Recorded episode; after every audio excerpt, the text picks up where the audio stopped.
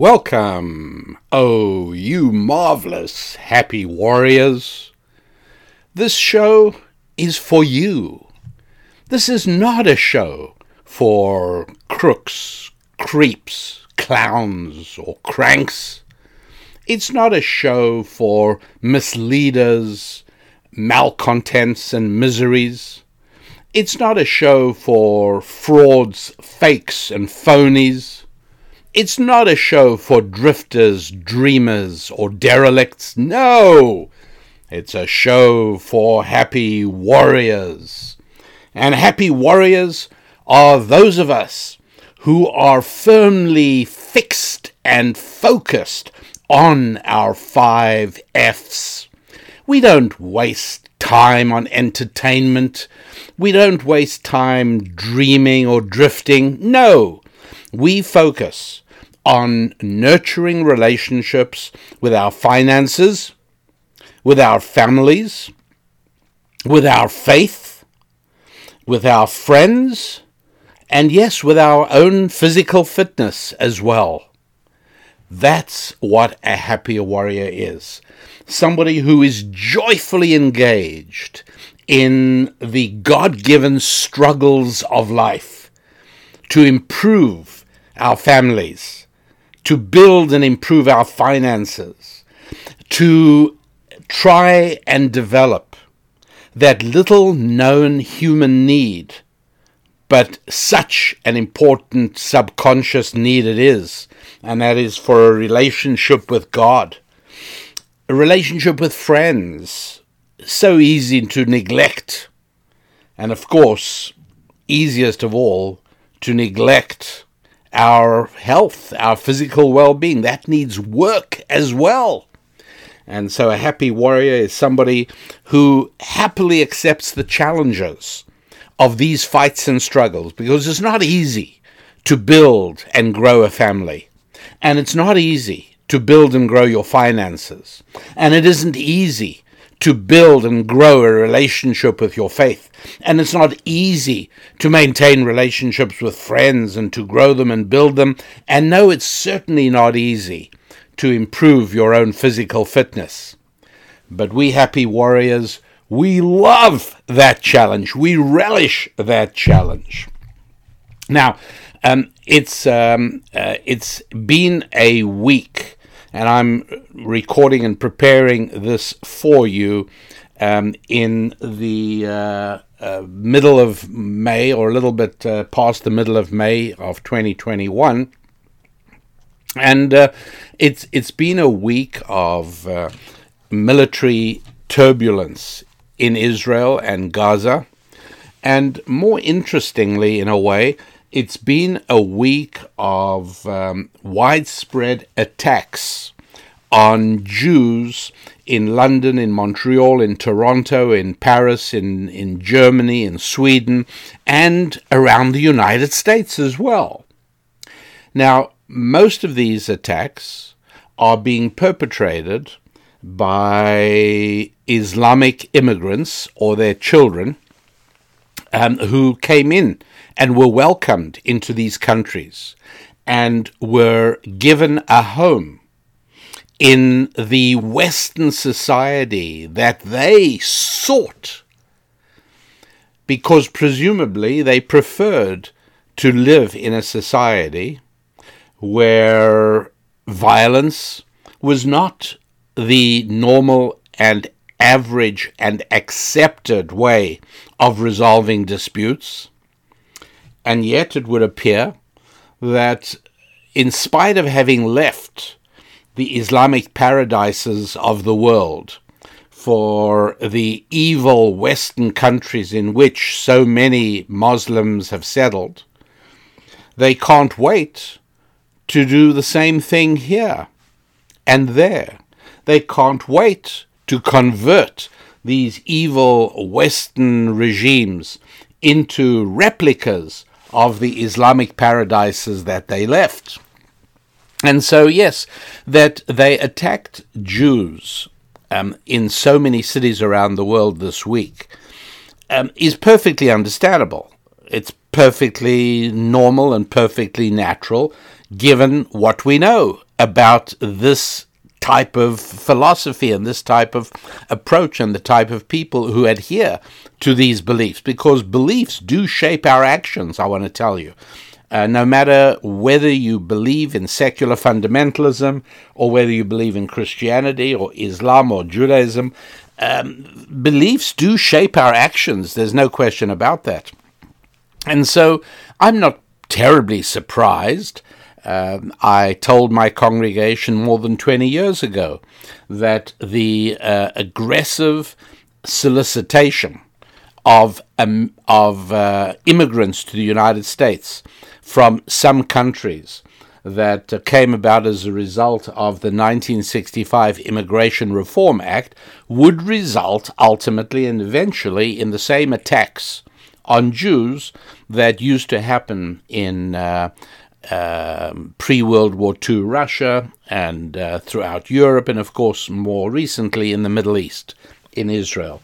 So none of that surprises me, and I'm not going to waste any time on today's show talking about that. But what does surprise me to some extent is how quickly the Democratic Party and the left wing radicals who are exerting greater and greater influence in America's Democratic Party um, are themselves adopting uh, encouraging words and uh, and influencing the attacks on Jews. Now, that is really interesting. And so I thought I would take no more than three minutes on this question of so, you know, why do they hate Jews? Why? And I'm not talking about Muslims. With them, it is a, a direct uh, theological instruction in Islamic belief to attack the Jew no matter where he hides. I, I get that. So if, if you believe in the Quran, you need to attack Jews, and you also need to attack Christians, by the way. Uh, that is that is perfectly clear.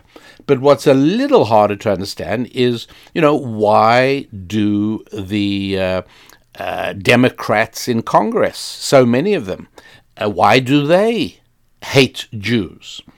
Uh, why does even a nominally ethnic Jew like um, uh, Senator Schumer why does he hate Judaism and Christianity?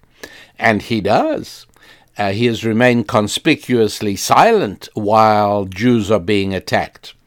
And um, I think part of the answer was said kind of eloquently by a friend of mine and a colleague, Rabbi Cardozo, um, who used these words. He said, They spit on the Jews, not because the Jews are Jesus killers, but because they are Jews, because they are Jesus givers.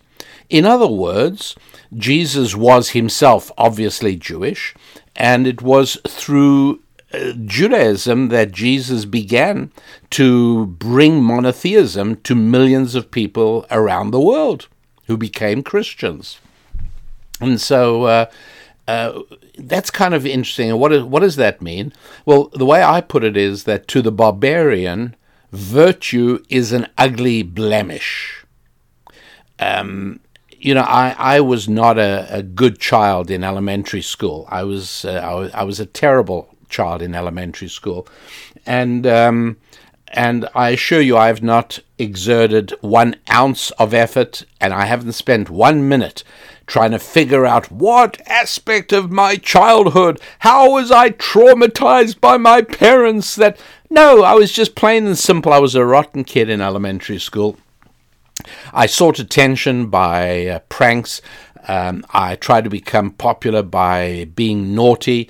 Uh, and I can remember back, you know, I remember which of the kids I really disliked, all the good kids because to the barbarian, virtue is an ugly blemish. I didn't like the kids who always did their homework. They showed me up, I guess. I didn't like the kids who uh, paid attention in class. I didn't like the kids who had a polite and cordial relationship with teachers. Because to the barbarian, virtue is an ugly blemish. And virtue was brought into the world on Mount Sinai and subsequently popularized to the world by Jesus. Um, it's it's really important to to note, and and and this is um, this is me emphasizing that the main opposition, the main hostility, the reason that people mostly hate the Jews is because of Jewish values and Jewish culture, not because of the Jewish race or Jewish biology. No. It's because of the values and the culture.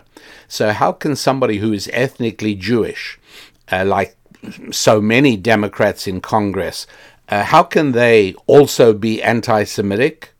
Well, they don't go around beating up Jews or anything, but they hate the values and culture of Judaism.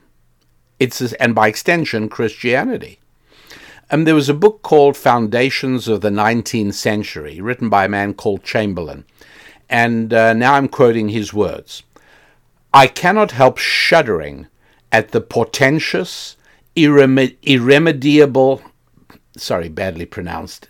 Uh, I cannot help shuddering at the portentous, irremediable mistakes the world made in accepting the traditions of this wretched little nation as the basis of its belief. He's talking about Jews. He hated the Jews for their monotheism and moral values, which prevented the natural human being from possessing unrestricted freedom. It's all it is, my friends. And so, you know, in that sense, sort of anti Semitism doesn't worry me. I actually have never in my life ever accused anyone of being an anti Semite because I actually don't even know what the definition of the phrase is. I, I'm, I'm very, very cautious with phrases like anti Semitism, or for that matter, also racist, because I don't fully understand what they are, how you define them. And you do need a specific definition. It's not good enough to say, oh, well, I know you're an anti Semite. Because if you're going to tar somebody with what can be a life destroying uh, epithet like racist or anti Semite, then it needs to be very specifically defined so that the person who is thus accused can defend himself. It's, I mean, without that, there is no legal system. There is there is no hope. And so, uh, um, and and so I'm not I'm not uh, using the phrase anti-Semitism at all, but uh, but Chamberlain wrote in this book of his about the 19th century, I cannot help shuddering at the portentous, irremediable mistake the world made in accepting the traditions of this wretched little nation, Jews, as the basis of its belief. so it's just really important. You know, he, he, he didn't hate us because of uh, the biology, he didn't hate us because of our long noses or he didn't hate us because we, you know, a lot of us live in New York. He hated the Jews because of monotheism and moral values which prevented natural human beings from possessing unrestricted freedom. Basically, morality came into the world.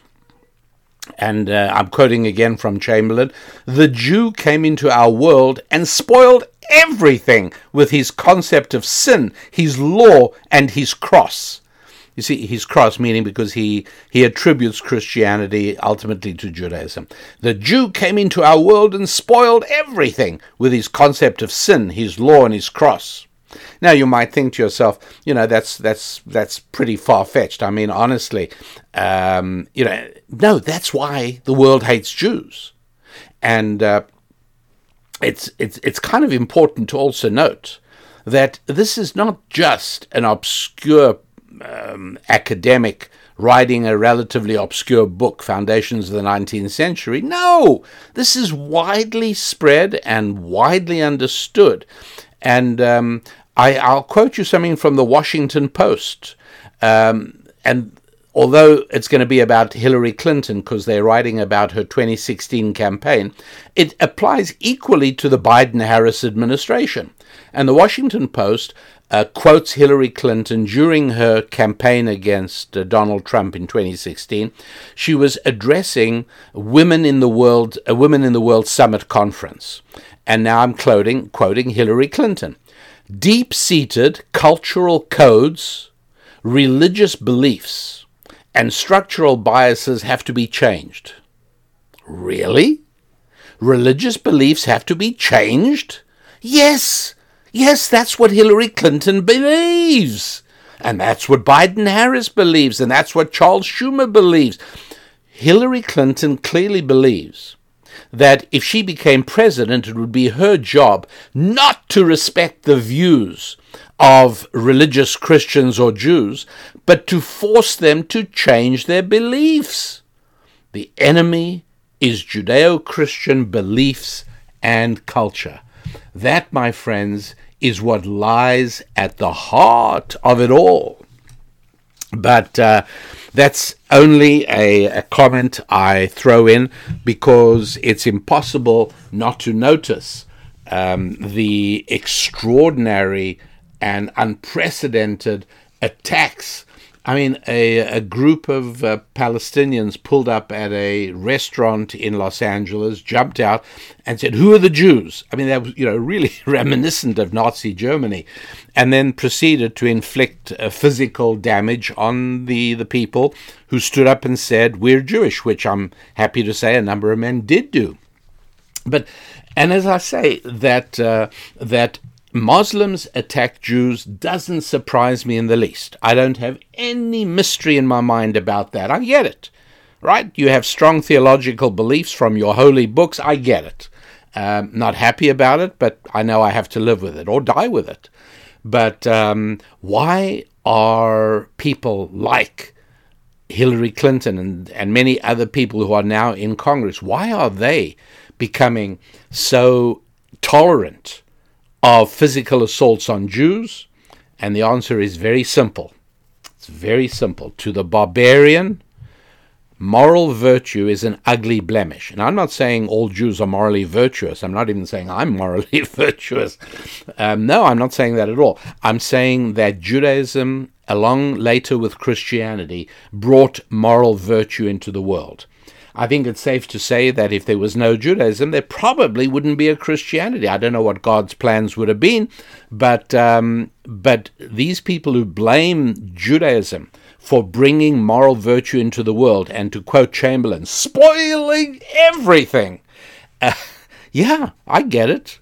I, I, I, totally do get it. That is why the world hates the Jews. And that's what we see going on. Uh, Islamic hatred of Jews, different situation. That's theological. And in a way, you could say the other is theological also, because the theology of secular fundamentalism says that people are just like animals, and in the same way, you don't blame a wolf for attacking a sheep, and you don't blame a dog for chasing a cat. These do not reflect moral failings in wolves and dogs. No, it's what wolves and dogs do. And the religion of secular fundamentalism wants to say men are exactly the same. There are things that men do, and that's all there is to it. There certainly is no basis for calling any actions of human beings immoral. If anything, they are sick and they need psychiatric treatment, which will be paid for by Obamacare and uh, its subsequent uh, descendants. And so uh, that is how it goes. But now let's put all of that aside. I just I just didn't think I could do a podcast uh, late in May 2021 without talking about a little bit of what's going on. But uh, what I really want to get back to is uh, the things you really care about, the things that really make a difference in your life. The politics, the war, all of that. I mean, we have to know about it, we have to do what we can to protect ourselves. But the things you really care about your families, your finances, your physical health, your friendships, and your faith. And so many truths emerge sometimes from simple questions, right? If it takes one man one hour to dig a certain ditch, how long will it take two men to dig the same ditch? Hint the correct answer is not half an hour. Right? If it takes one man one hour to dig a certain ditch, how long would it take two men to dig the same ditch? And the answer is not half an hour. The answer is that depending on whether they help or hinder one another, there are two possible right answers. Either more than half more than an hour or less than half an hour. Right? Either the two men are going to hinder each other and they're going to get in each other's way. It's going to take longer than an hour that the one man could have done it by himself. You know, how many times have you heard people say, listen, you know, without your help, I could have done this in half the time. That's what they're talking about. Um, but uh, the other possibility is that they are committed to working with each other and they enjoy one another and they love the project. They will accomplish the job in much less time than half an hour. If this was purely materialistic, if this was simply two bulldozers doing the job instead of one, yeah, that would probably take half the time. But if two collaborative, communicating, cooperating men are doing it together, they'll do it in much less than half the time. In other words, the numbers, when it comes to human magic, numbers are not linear, it's exponential. And um, again, you know, anybody who uh, who has a family or is part of a family, you've seen this you know, if if a family has a project, let's say, let's say for some reason or another, Dad says uh, Sunday morning after church, we're all gonna uh, we're all gonna throw in our efforts and we're gonna clean up the yard altogether. If everybody's grumbling and complaining and grousing and miserable, it takes a long time and it even seems to take more. But if it's a communicative pr- process and everybody collaborates and cooperates, it becomes joyful, and the job is done in far less time than could have been done by simply dividing the job by the number of people involved. It it goes quicker, it goes better. If um, you know, if if uh, if one person can come up with five really good ideas. Let's say you've got a business problem. Let's say you've got a family problem. And you sit down by yourself in a room without any distraction and you, you try and figure out five different solutions. And it takes you an hour, you come up with five different solutions. If you sat down with another person and you brainstormed it, does that mean you'd come up with 10 good solutions in the same hour? No! You'd come up with much more than 10. You'd come up with maybe 20 because it works exponentially. Now, where do I know this from? And this may not necessarily be of interest to some of you uh, because my source is ancient Jewish wisdom and the Bible. But many of you listening are completely indifferent to where I know this information from. All you're interested in is the information and how it can improve your five F's, and that's also okay. That's fine, right? You you you need make no statements of faith to enjoy this show or to benefit from this show. Not at all. This show is about how the world really works, and uh, that's what I tell you.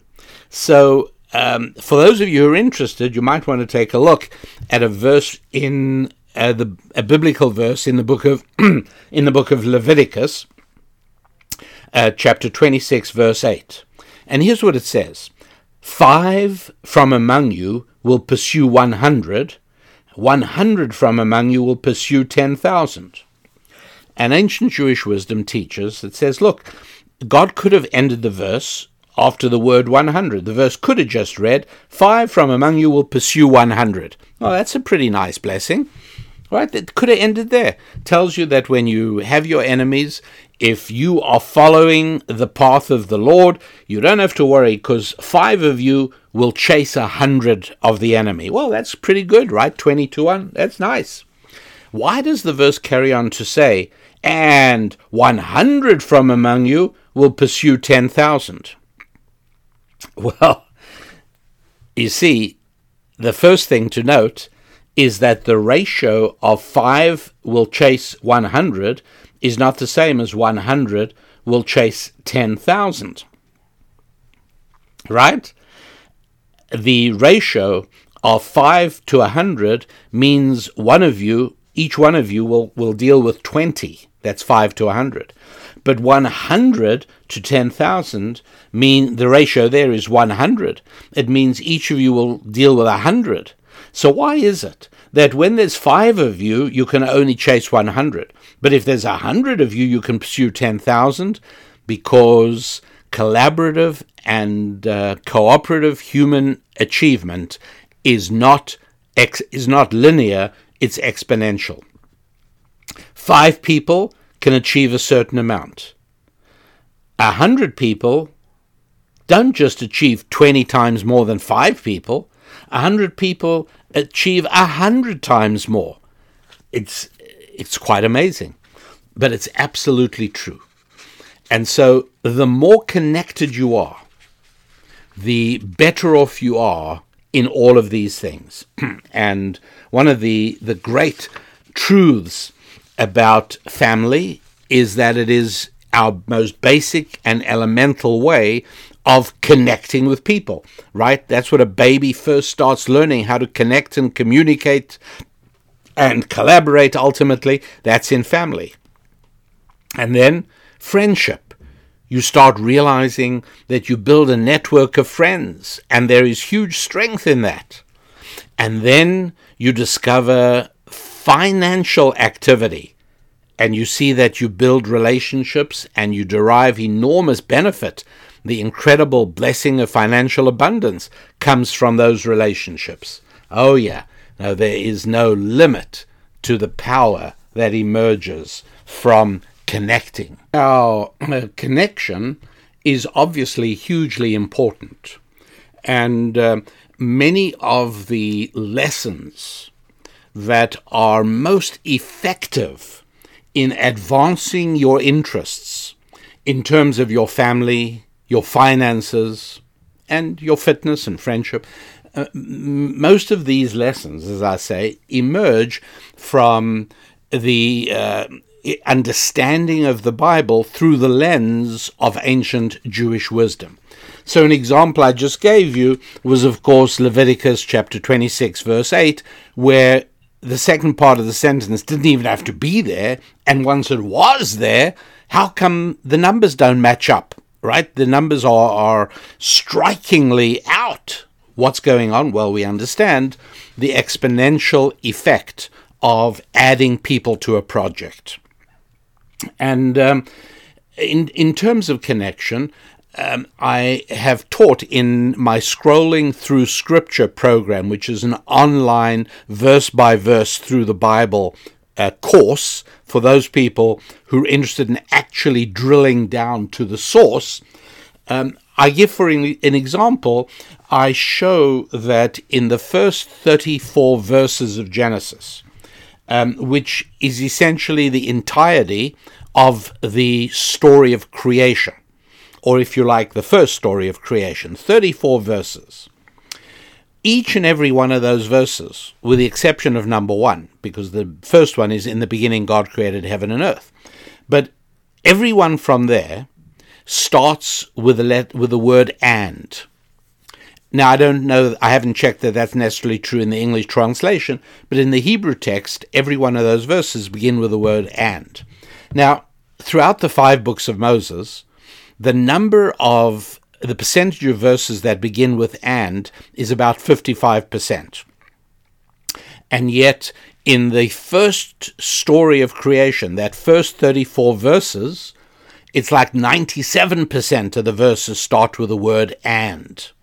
And I teach this um, in, in greater depth in the online course Scrolling Through Scripture.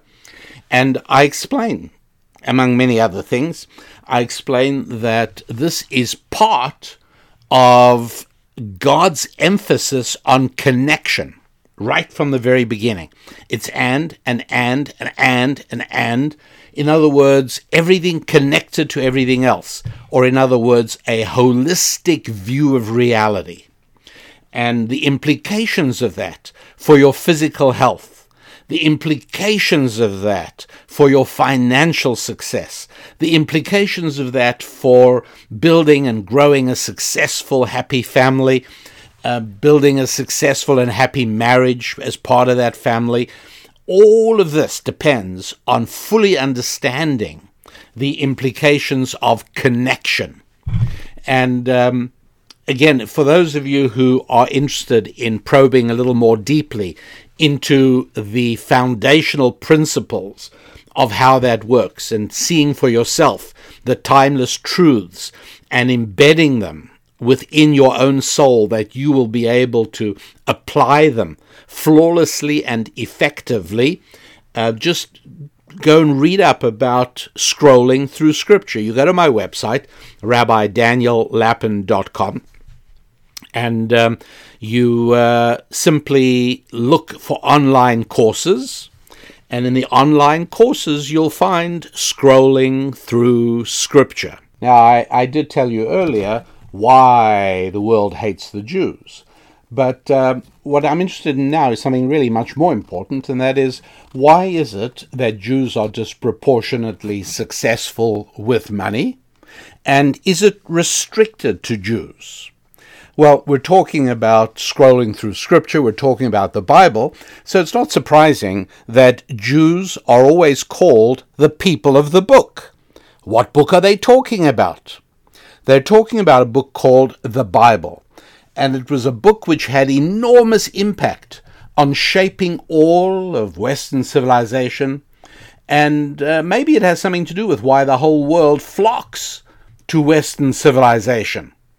Right? Um, I've uh, pointed out in the past that all the people that have drowned in the Mediterranean, tens of thousands of them, by the way, right? Really, really, really, uh, like at the rate of about five or six thousand officially a year, not counting those that drowned and never got found.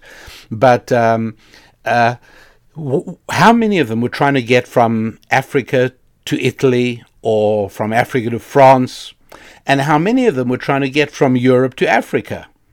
Right? All of them were trying to go one way. Why? Well, that's easy. People say it's because the money is in Europe. Yes, I know. The point is, why is the money in Europe? Why is it that Arabs are flocking from all around the world to France and to Sweden and to Germany and to the United States? How many people do you know who are waiting for an immigration visa to Saudi Arabia? Right? Not a lot of people. So, what is it about the West that made it succeed? Well, the answer is that it's only something called the Bible, which embedded within the minds and the souls and the hearts of the Western Europeans um, gave them a view of human relationships a view of relationships with money and property, a view of relationships with God, an understanding of property rights, an understanding of the spirituality of money, an understanding of the importance of the rule of law, and by the way, law enforcement. Right? That is a development of Western civilization.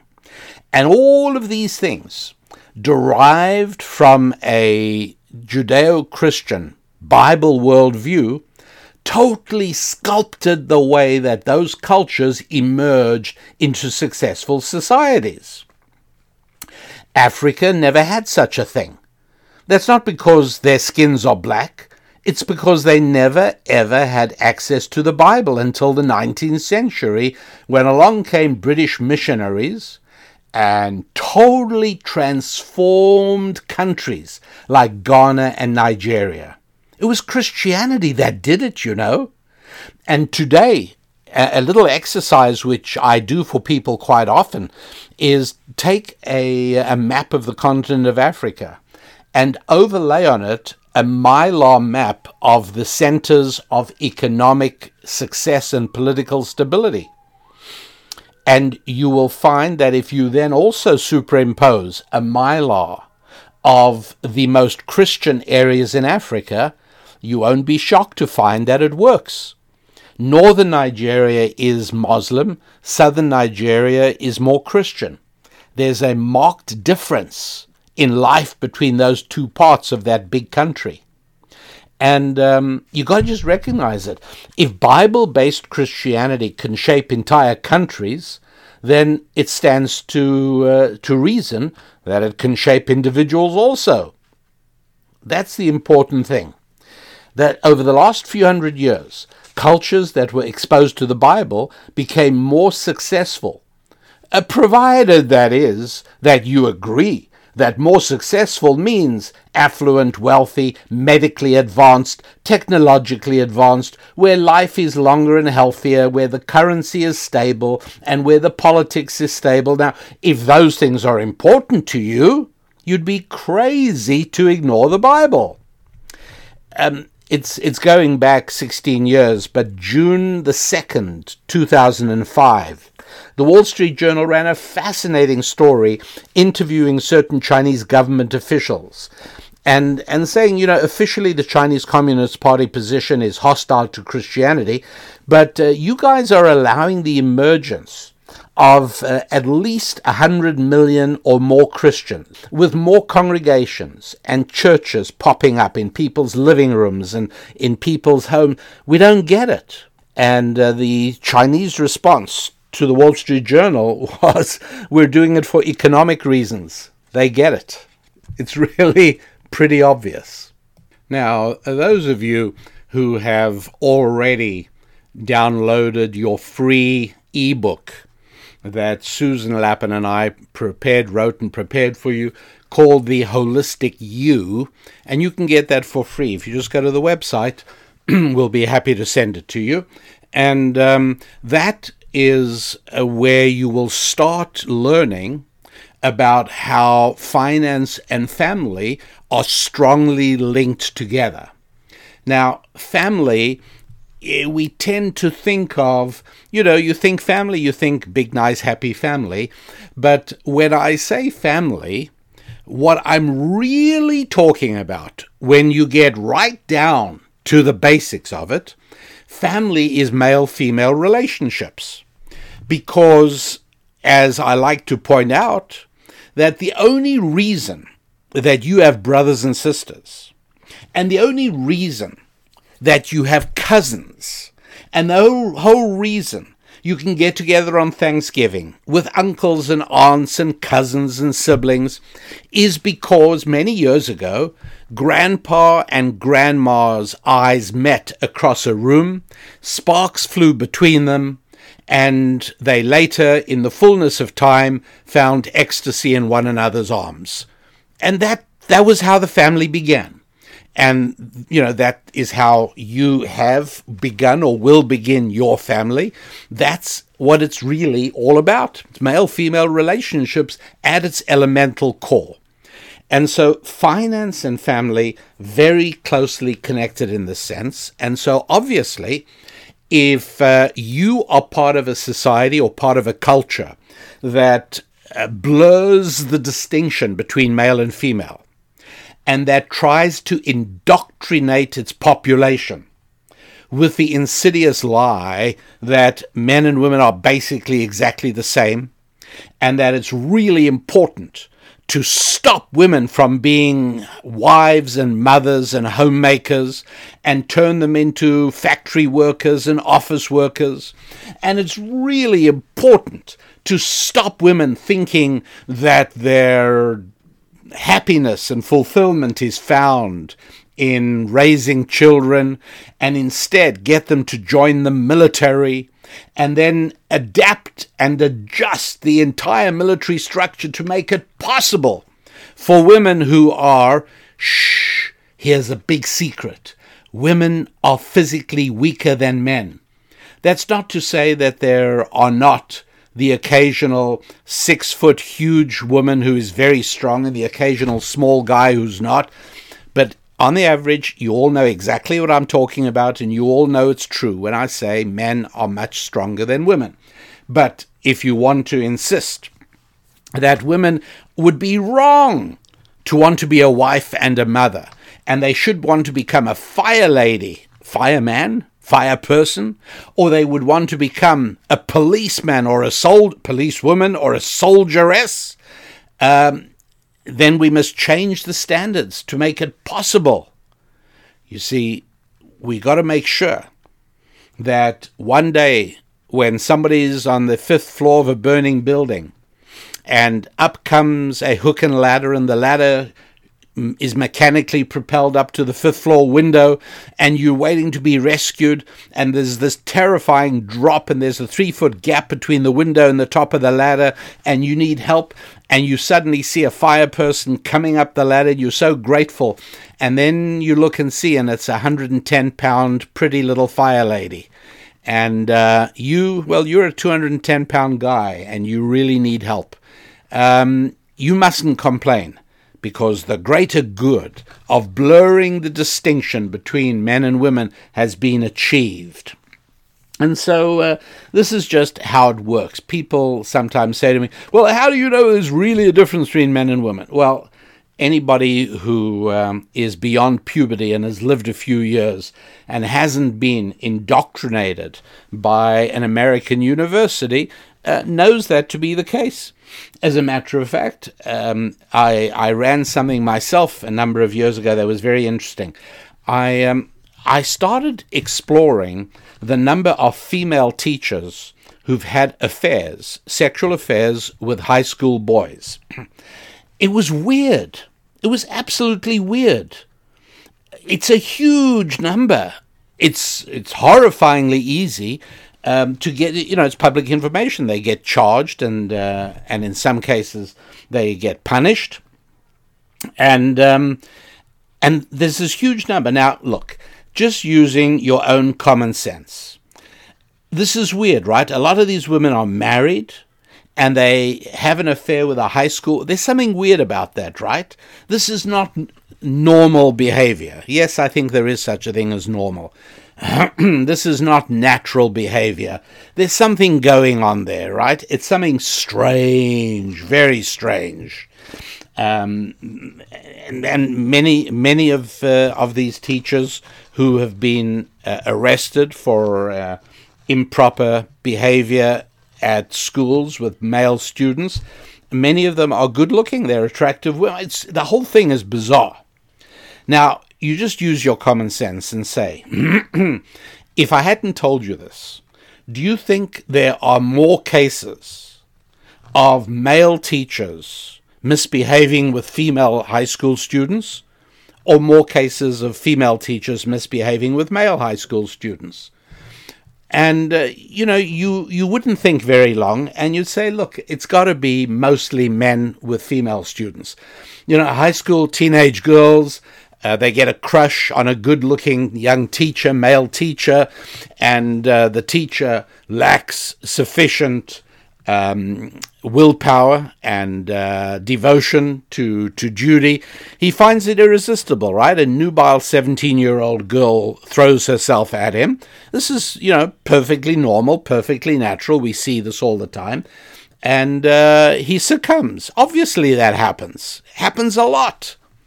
But the ones that make the newspaper are the other way around. Why? Because boys and girls are different. Right? And uh, guys know, right, that when a high school student has a physical relationship with the hot English teacher, there's nothing on earth that can stop him telling his friends. There is no force on earth that can stop him from boasting about it. It, it it's not possible. you know that. And so obviously it leaks out and uh, the teacher comes to grief. But when it is a young woman, high school student, and she is seduced by a high school teacher, by a male teacher, yes, and yes, she probably gave him every uh, welcome and every encouragement, maybe, regardless. After that's happened, does she go around telling anybody? No. She feels embarrassed by it. Uh, there's more of a modesty factor. She's much less likely to talk of her sexual exploits than her male um, schoolmate is is going to. Men and women are different in this respect, and and this reality that although obviously many more men misbehave with many more male teachers misbehave with female students than female teachers do with male students, you don't hear about it as much for obvious reasons. Boys boast, girls don't. It's, it's just a simple reality. And so, understanding male female differences, that they exist and that they are real, is hugely important to the structure of society and also to, yes, successful relationship with finances. That's right. Hard to believe, but it's absolutely true. So let's take a careful look for the next few minutes that we have available for us to spend time together today. Let's take a look at five ways in which the process of finance and the process of family are actually the same, the way in which they really are strongly connected. Look, what is the most creative thing any human being can do? And the answer, I think, most assuredly, is making a baby. There is nothing more creative because that baby you've created is in itself ultimately going to be capable of all kinds of acts of creativity right? Uh, 65 years ago, uh, there was a man called William Gates living in Seattle, and he and his wife Mary had a baby, and they called him Bill. And Bill later on dropped out of Harvard and created Microsoft and had all kinds of amazing achievements uh, until, to I'm sure, the great disappointment of his parents, who remained married until they died um, the uh, Bill Gates went and wrecked the family side of things, but um, Susan wrote a Susan's musings on that topic, which is on our website at rabbidaniellapin.com. And uh, for those of you who want to look and see why divorce is not private, she was commenting on the fact that uh, what uh, celebrities whose marriages break up always says we uh, we we we uh, would be grateful for to be granted privacy at this time, as if divorce is a private matter. It isn't. It isn't. The damage it inflicts on society in general makes it a very public matter. But anyway, that's what Susan wrote about. But um, the act of creating a baby is not only the most creative thing you can do, but it is also the paradigm for creativity. It is the model, it is the blueprint for creativity. And so everything that is true about, in its, in its uh, philosophical sense, or its pure sense, everything that's true about making a baby is also true about effecting a business transaction. And let me give you, or in other words, making money, if you like.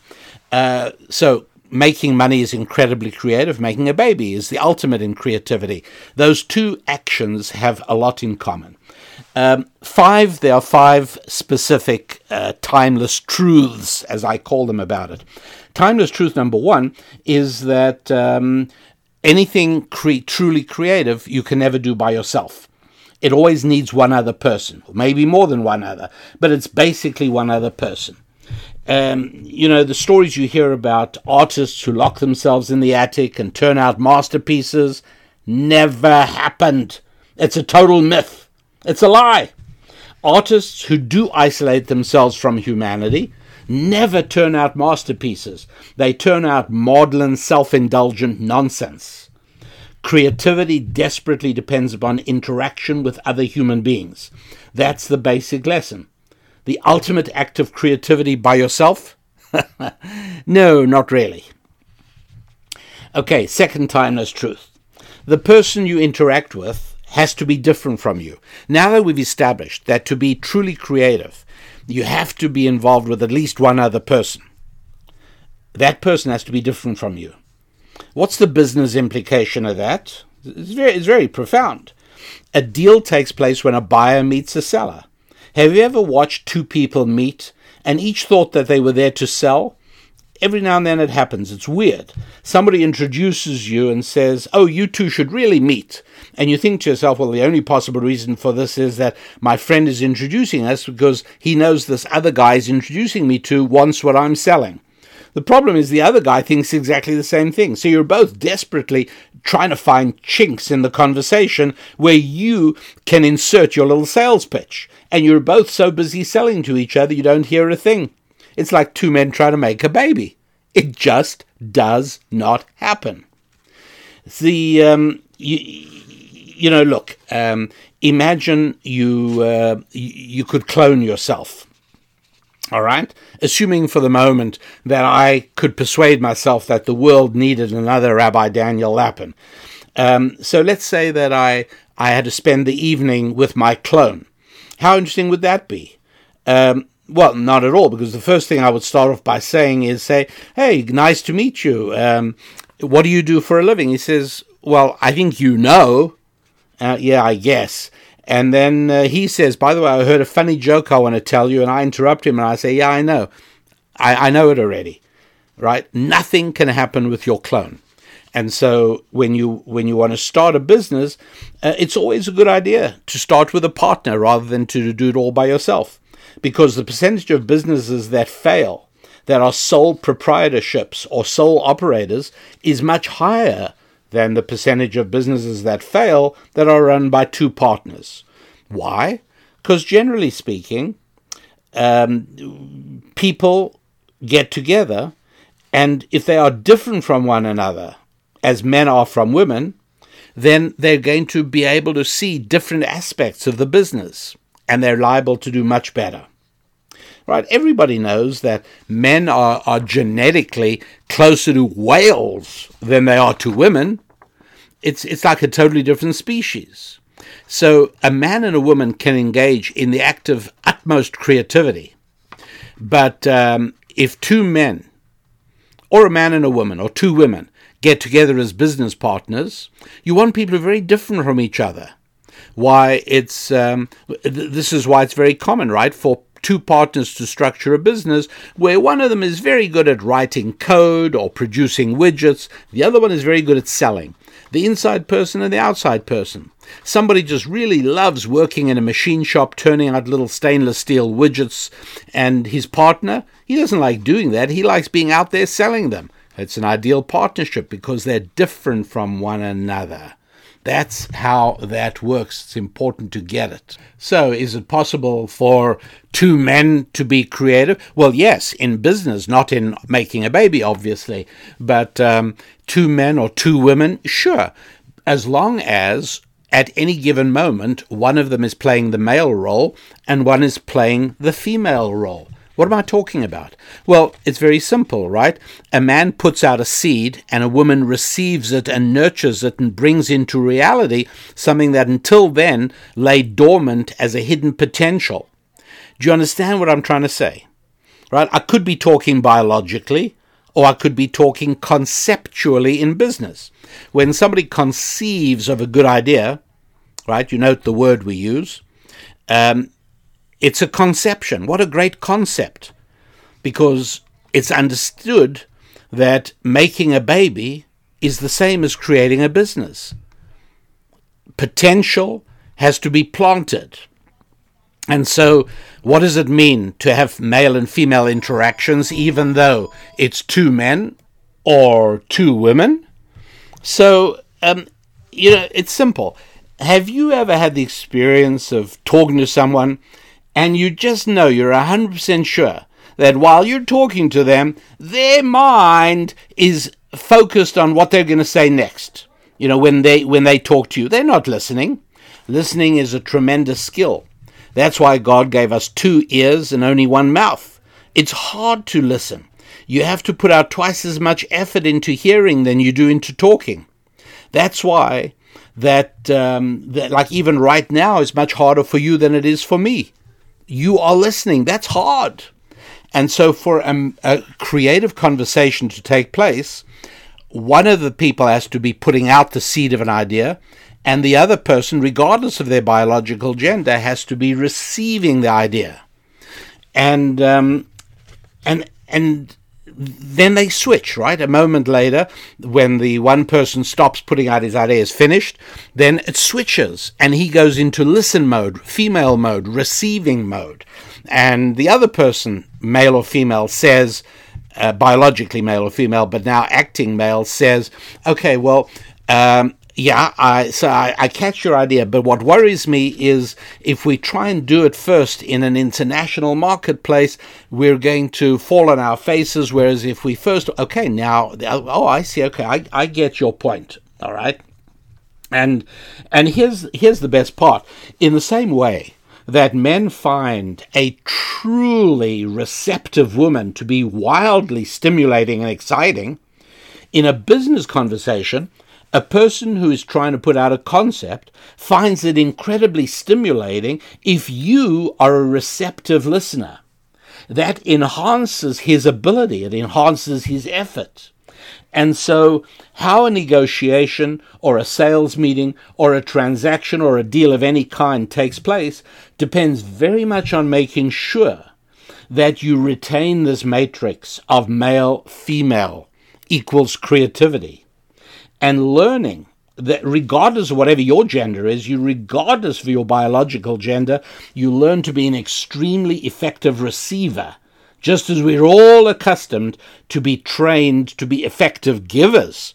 Well, we all we all talk about, you know, learn to speak and, and it's all very important.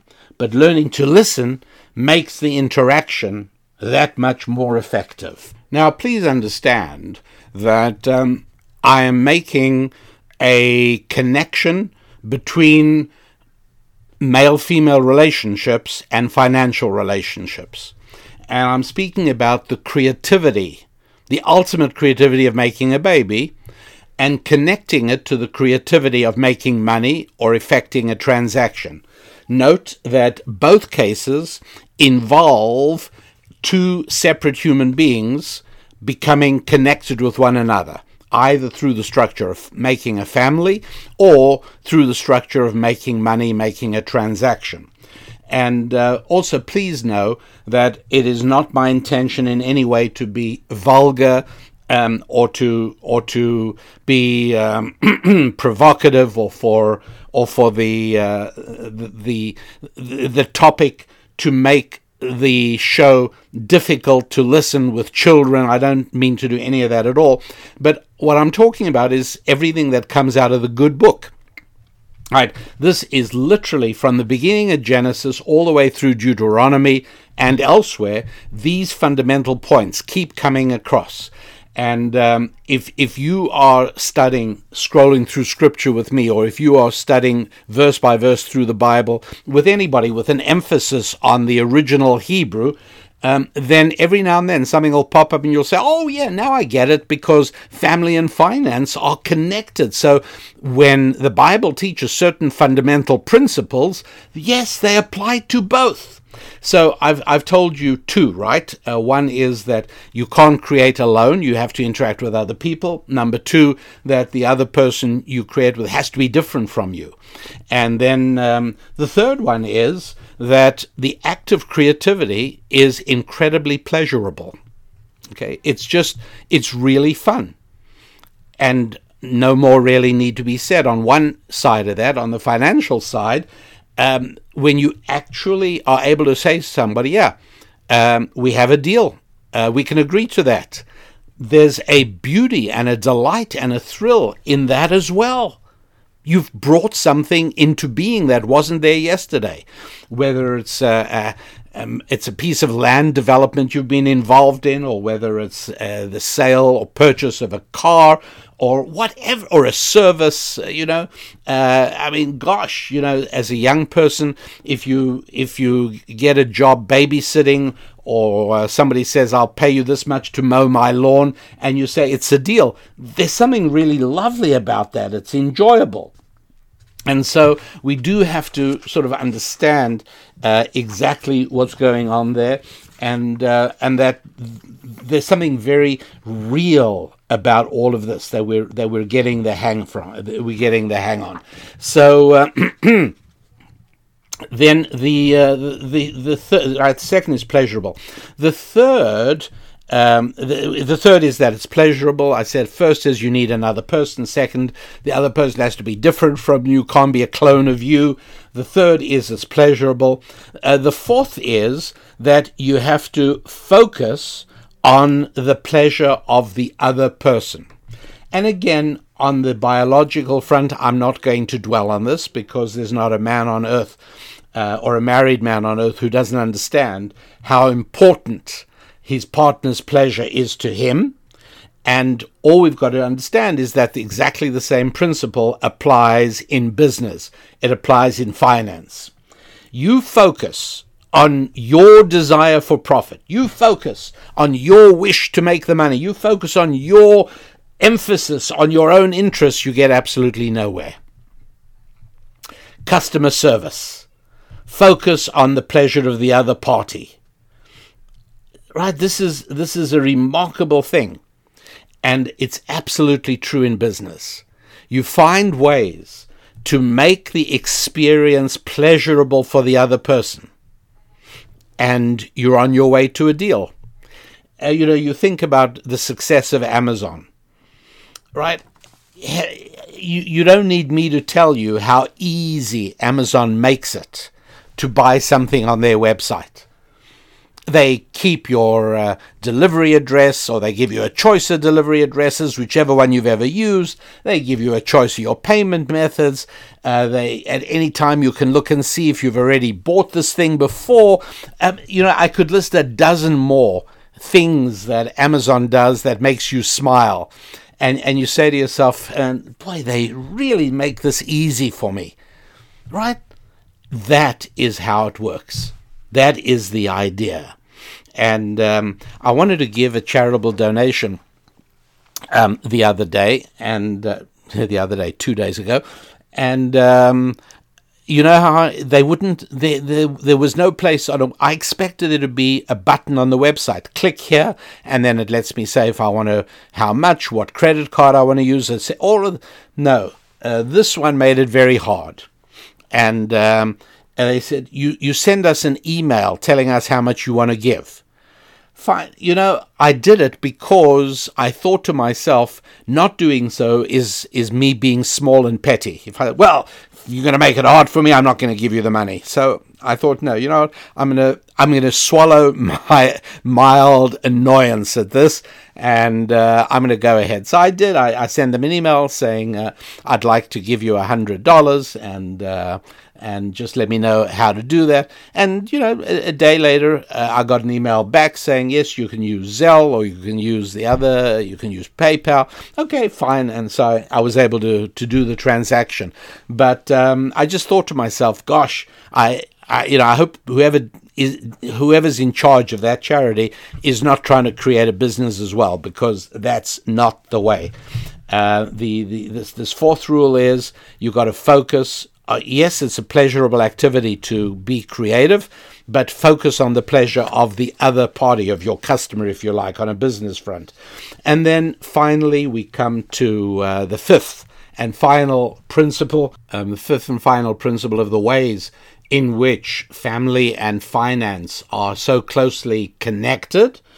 Um, let's let's think about it for a moment, right? I, I spoke about how uh, uh, a man and a woman conceive a baby, and that's this incredible act of creativity. And um, it, it was a very special moment. And then they go through pregnancy, and you know, there's a certain amount of a little discomfort, a little bit of throwing up in the morning, but for the most part, um, pregnancy is a, a, kind of a nice time. Women, particularly, uh, many women really enjoy being pregnant. And they're buying baby carriages and sharing the good news with family. You know, it's a pretty nice nine months. And if you didn't know what was coming, you didn't know anything about what lay ahead. Uh, let's say you were like um, Adam and Eve, right? The first couple, and uh, and you just thought, wow, this is this is great. You know, the conception was beautiful, and these nine months are beautiful, and so the actual birth is is going to be like this fantastic, incredible, lovely moment. It's it's going to be a party. It's going to be so much fun, and um, then you actually, in real life, you come to the birth, and this is actually only slightly less traumatic for the man than it is for the woman. Never in the history of human endeavor does a man feel so helpless as being at the birth of his baby. Never is a man so blamed for all the problems. It's so painful, and as the husband, you cannot do a single thing. There, there, darling, let me help you with your breathing. Ah, go to hell. I mean, yeah, right. I mean, gosh, there's nothing the guy can do. Uh, the pain is so awful that very often women say, That's it, never again. And you get to understand that. Right? Men just don't know how bad it is. How about the effect on the baby? It's pretty rough, you know. The baby gets scrunched and squeezed, um, and it, it can take a while. It's not simple. But now, on the other hand, how about a cesarean baby? Snip, snip, smile, slap the tush, and away you go. Everybody should do cesareans. There's only one problem, and that is that somehow the health scores, you know the APGAR scores, right? If you've had kids, you know what APGAR stands for. Those scores are, are actually lower for cesarean babies than they are for other babies. Babies born vaginally have better health scores. Now, you know, overwhelmingly they catch up and cesarean babies make up for it afterwards. But the initially the health situation of a cesarean baby uh, is not as good. Shouldn't it be the reverse? A little baby who has spent, you know, the last six hours being squeezed and battered and pushed and shoved, that baby should come out of there with real problems, right? Let alone psychiatric trauma. The baby that just gets snipped out, that should be simple. Welcome to normality. No, it's not like that at all. You know, um, a story that uh, I tell quite often is as a kid, I used to keep silkworms. Now, I have not seen silkworms, I don't know, for, for many years. Uh, and I'll tell you a story that really happened. Um, silkworms, they're like these little caterpillars. They spin silk. I think they're Chinese in origin. They feed on mulberry trees, which we used to have in our garden. And I kept a whole bunch of, uh, of um, silkworms in a big box.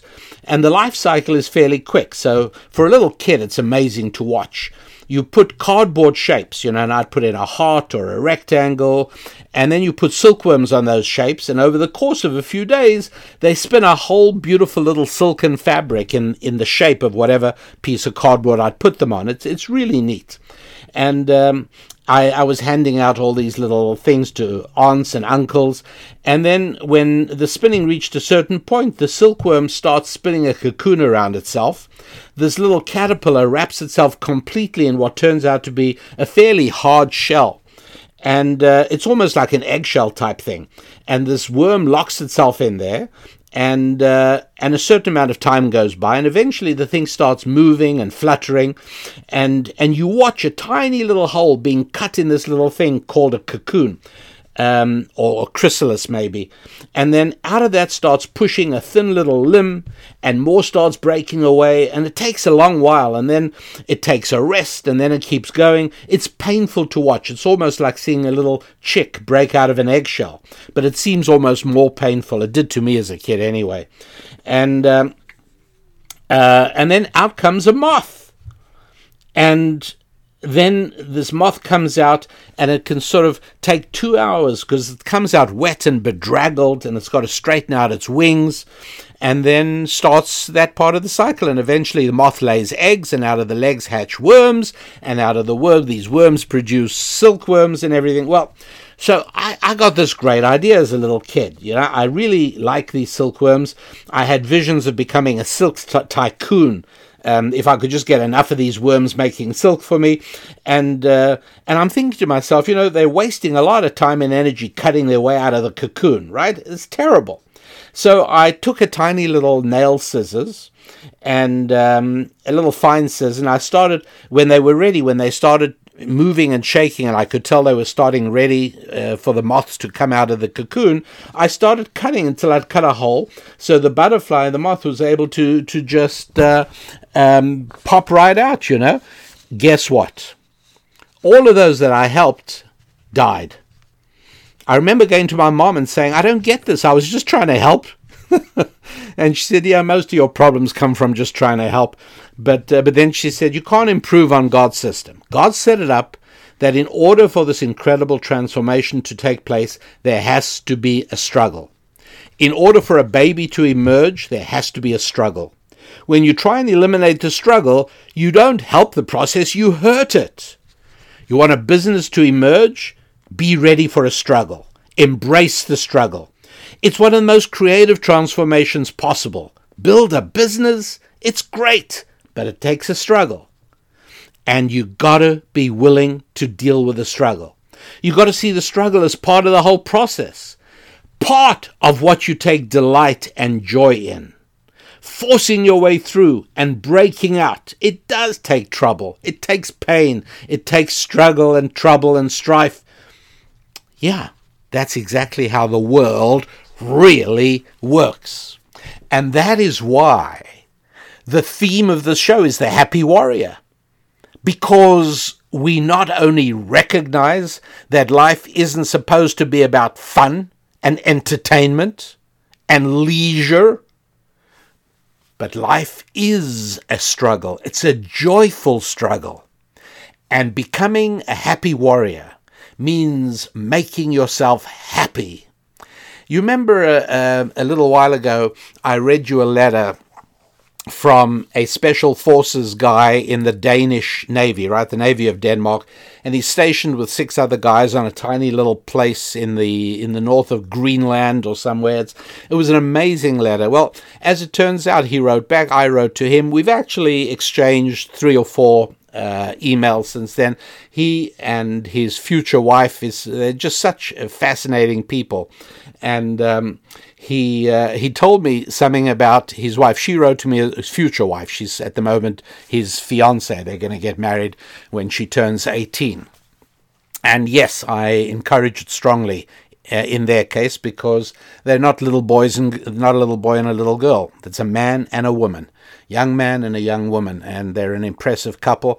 Uh, I really do enjoy reading everyone's letters, by the way. So uh, remember, you just go to rabbidaniellapin.com and there's a place where it says about us, right? Like there is on every website, and under that is contact us. And uh, that's exactly what Caleb in Greenland did and what Nia did in Greenland. And that's how I got to hear from them. Anyway, the reason I tell you all this is that um, uh, Nia, this, this young woman uh, who's going to marry Caleb in a year and a half, um, she has a practice, a habit. Every morning, she stands in front of the mirror and laughs she makes herself laugh. And she does that for, uh, you know, for a few seconds until it starts getting natural. And she says she does that because it makes her happy and it lets her start off the day not in a grumpy mode, but in a happy mode. Brilliant. I've never heard of this before, but it's so good.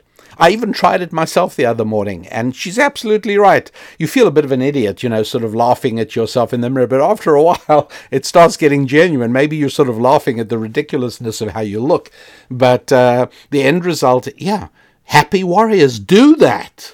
That's exactly what we're all about. We make ourselves happy at being able to face the struggle. You want to avoid the struggle? Well, that's called dying. But facing the struggle, embracing it, and finding joy in it is what the happy warrior is all about. That's how a baby enters the world, and that's how any achievement that we achieve, anything we accomplish, a business, um, a sports triumph, or, or anything you can think of, struggle is part of it. Not only expect it, but embrace it. And that, my dear friends, my dear happy warriors, well, that's as far as we can go today. And so I, your rabbi, wish you a week of great times with your family, with your finances, with your friendships, with your faith, and with your fitness. I'm Rabbi Daniel Lapin. God bless.